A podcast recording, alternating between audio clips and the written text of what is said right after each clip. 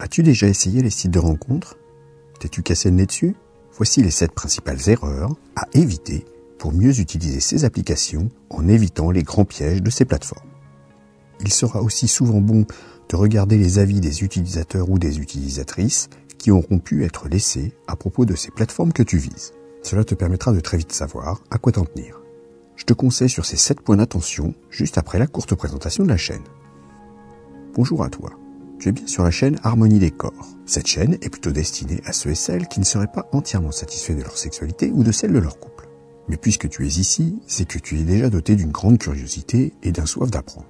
Je t'invite donc à t'abonner à la chaîne, mais également tu es libre de t'abonner à la newsletter du site harmonie décor point F R, harmonie décor tout attaché point F R, dans laquelle tu retrouveras chaque semaine des informations inédites sur l'article du vendredi.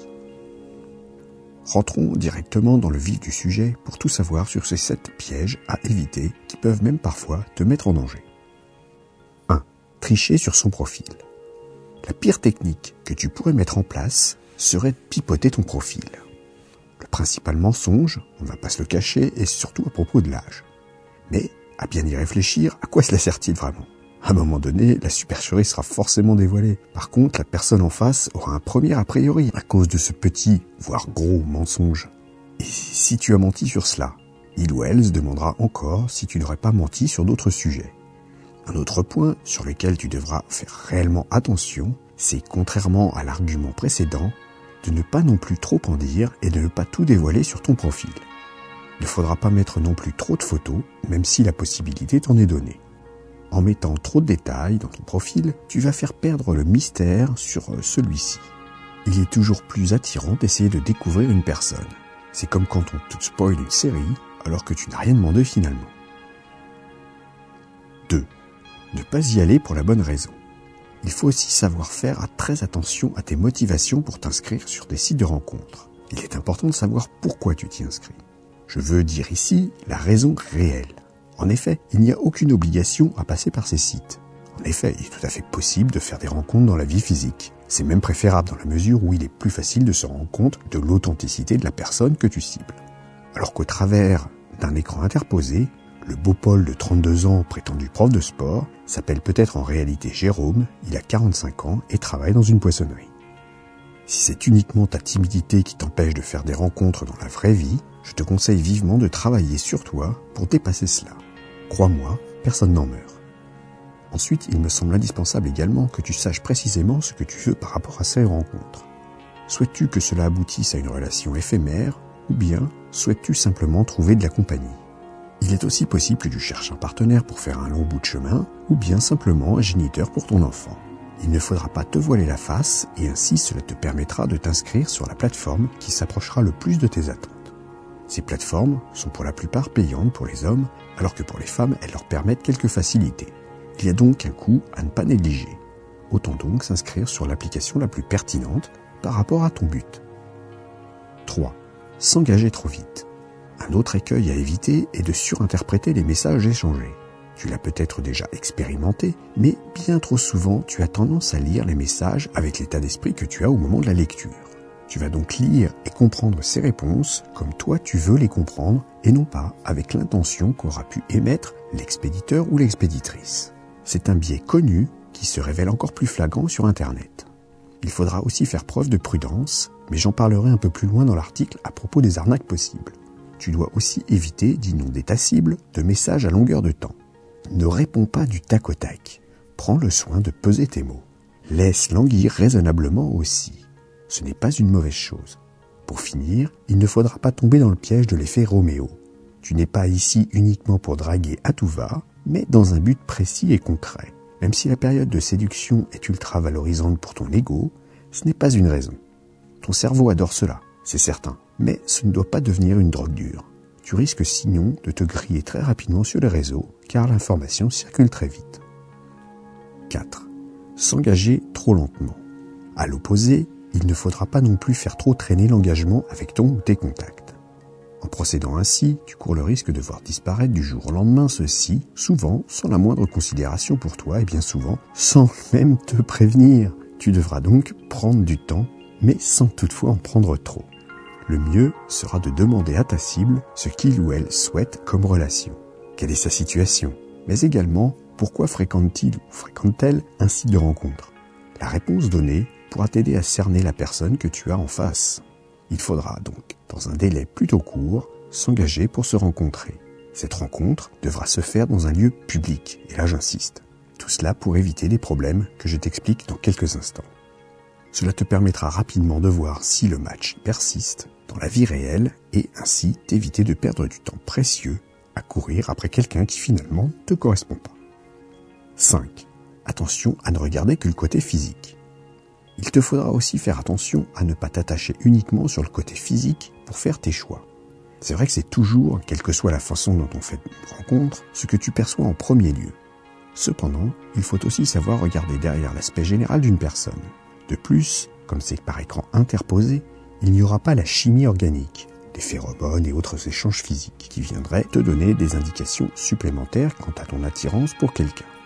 Tu ne devras surtout pas te fier qu'à ton regard. Tu risques alors de te faire mener en bateau par une cible qui a, comme je te l'expliquais au début de l'article, un peu amélioré son C V si je puis dire.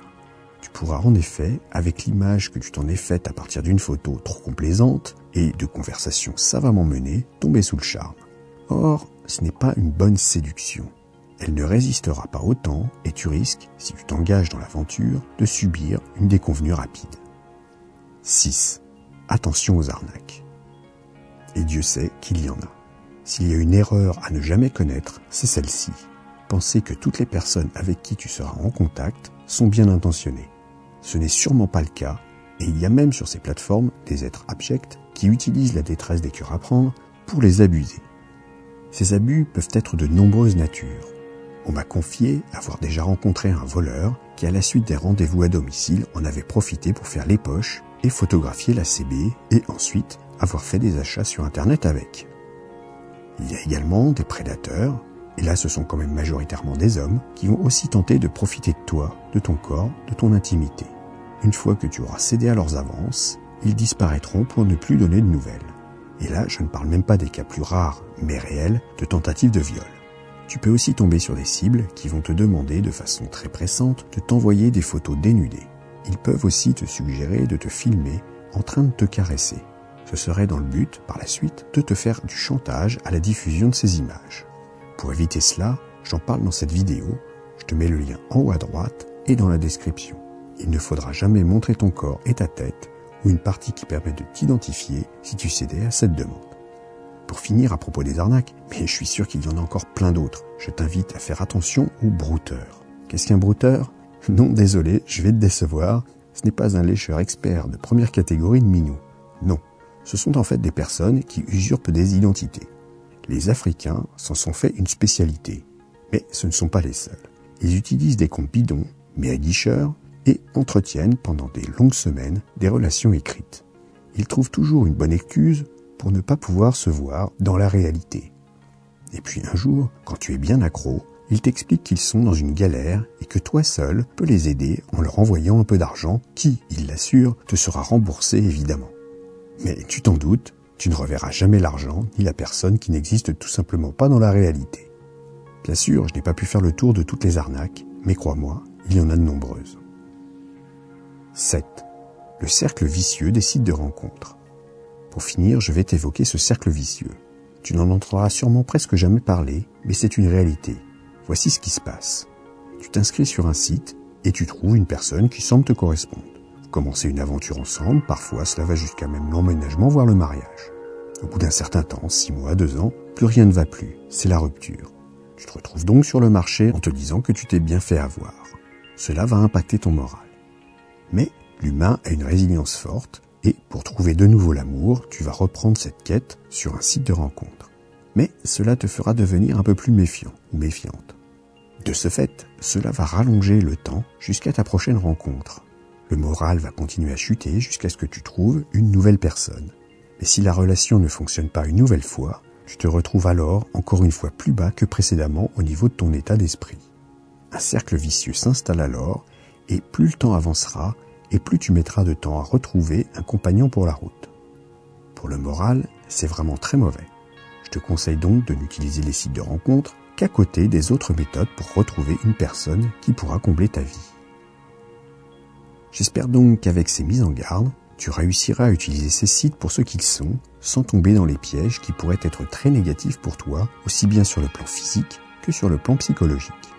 On dit qu'une personne informée en vaut deux, alors garde en mémoire ces judicieux conseils.